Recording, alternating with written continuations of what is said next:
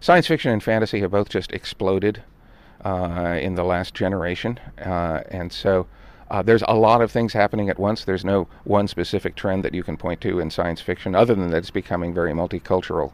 Science fiction och fantasy har verkligen exploderat under den senaste generationen och det händer en hel del. Det finns inget som verkligen kan sägas utmärka skiffy idag, förutom då att det blivit multikulturellt. Walter John Williams hör till den moderna science fictionens största namn.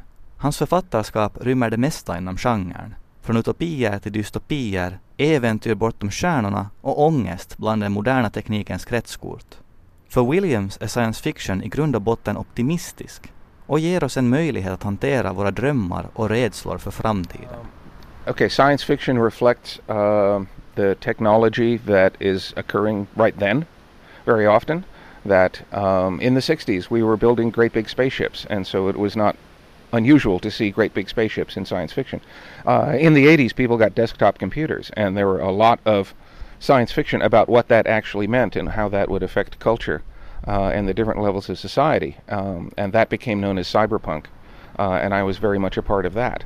Science fiction återspeglar oftast teknologin som finns till hands just då.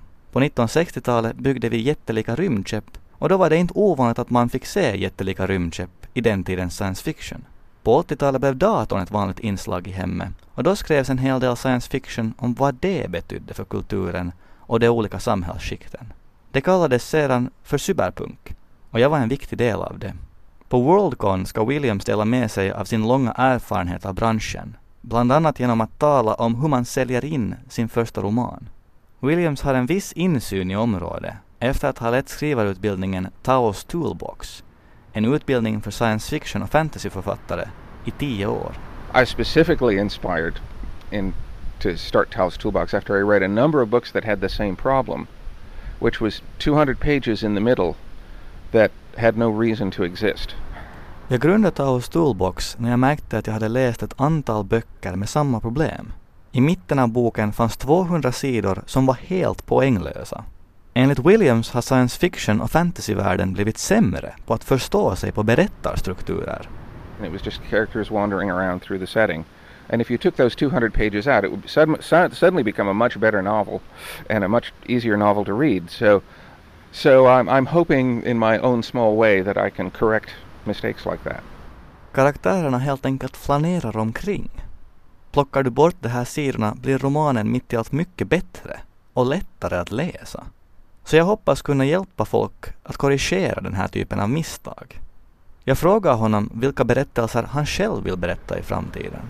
I like to think of my work as sort of subtly critical of the process itself. Um, so uh, I right now I am writing a great big, expansive story about a stellar empire. Uh, jag skulle säga att mina berättelser alltid innehåller en viss kritik av imperiebygge som process. Just nu skriver jag en jättelik berättelse om ett rymdimperium. Williams förklarar att han började skriva om detta specifika rymdimperium för 18 år sedan. And suddenly the publisher wants more of them. Um, so I guess it's, it's anti-imperialism time here in the world. And jag antar att det är populärt med antiimperialistiska tankar nu, för min förläggare vill ha mer. Jag ska också ge mig in på fantasy för första gången. Fantasy series. I've never written fantasy uh, to any large extent, but I suddenly had this idea for it. Um, and uh, sort of embedded in there is kind of a critique of fantasy as we see it. Jag har aldrig utforskat genren på allvar tidigare, men nu ska det bli en serie som kritiserar vår uppfattning av fantasy. Enligt Williams är traditionell fantasy intimt förknippad med en mytomspunnen guldålder och ett försök att återvända till den tiden. Han nämner J.R.R. Tolkiens Sagan om ringen, där Aragorn går från skogsmulle till storhärskare, som ett exempel. A guy who's never been a king before is suddenly king of this great empire, and we're presented this as, as being a good thing. You know, that it, it's somehow a return to a golden past.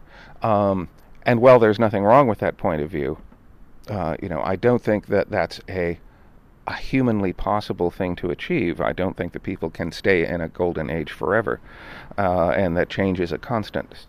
Det är alltså fråga om en person utan någon erfarenhet av hur man regerar över ett kungarike. Och mitt i allt härskar han över en hel värld. Och vi förväntas tro att den här utvecklingen är positiv. att man återgår till hur det var förr. Trots att det inte finns något fel med det här synsättet tror jag inte det är möjligt för människan att uppnå det. Människor kan inte leva i en guldålder för evigt. Allt förändras, säger Williams. För att utforska denna dröm om en återgång till det förflutna har Williams valt att skriva om hur ett traditionsbundet samhälle hanterar en fundamental förändring på grund av teknologi. Which is, is not a thing that fantasy tends to write about a lot. But I think if you take uh, any traditional fantasy medieval world and introduce the printing press and gunpowder, then things change. And that's what I've done.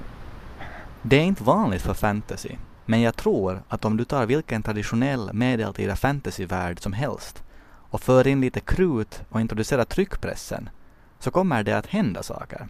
Och det är det jag har gjort. Trots att Williams inte sysslat med fantasy i någon större utsträckning tidigare har han ändå kopplingar till fältet. Bland annat via Game of Thrones-författaren George R. R. Martin. For many years he was part of my role-playing group. What did you play? um, uh, a lot of things. Uh, the, the the campaign that lasted the longest was one that I created that was set in the uh, late the later years of the Roman Republic, in which uh, everybody played sort of aspiring politicians. Han var en del av min rollspelsgrupp i flera år. Det längsta spelet skapade jag själv och det utspelar sig i den romerska republikens sista dagar. Den kampanjen fortsatte i 12 till 15 år. Där spelar alla ärelystna politiker. That, uh, we played a superhero role-playing game called Superworld back in the in the 1980s, and that became uh, the Wildcards books. Ett av rollspelen förvandlades till den populära science fiction superhjälteserien Wildcards, som ett stort antal författare, Williams bland dem, bidragit till och Martin fortfarande redigerar. Men hurdan rollspelare är Martin?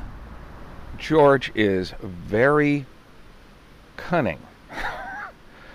and he will try to break as many rules and in fact break the game if possible. He will try to make it impossible for this game to continue. Um, Sounds like a lot of fun for you as a game master then. oh yeah, you bet. it's a challenge. George är mycket listig. Och han försöker bryta så många regler han bara kan. De facto försöker han förstöra hela spelet om han bara får. Det är utmanande för en spelledare.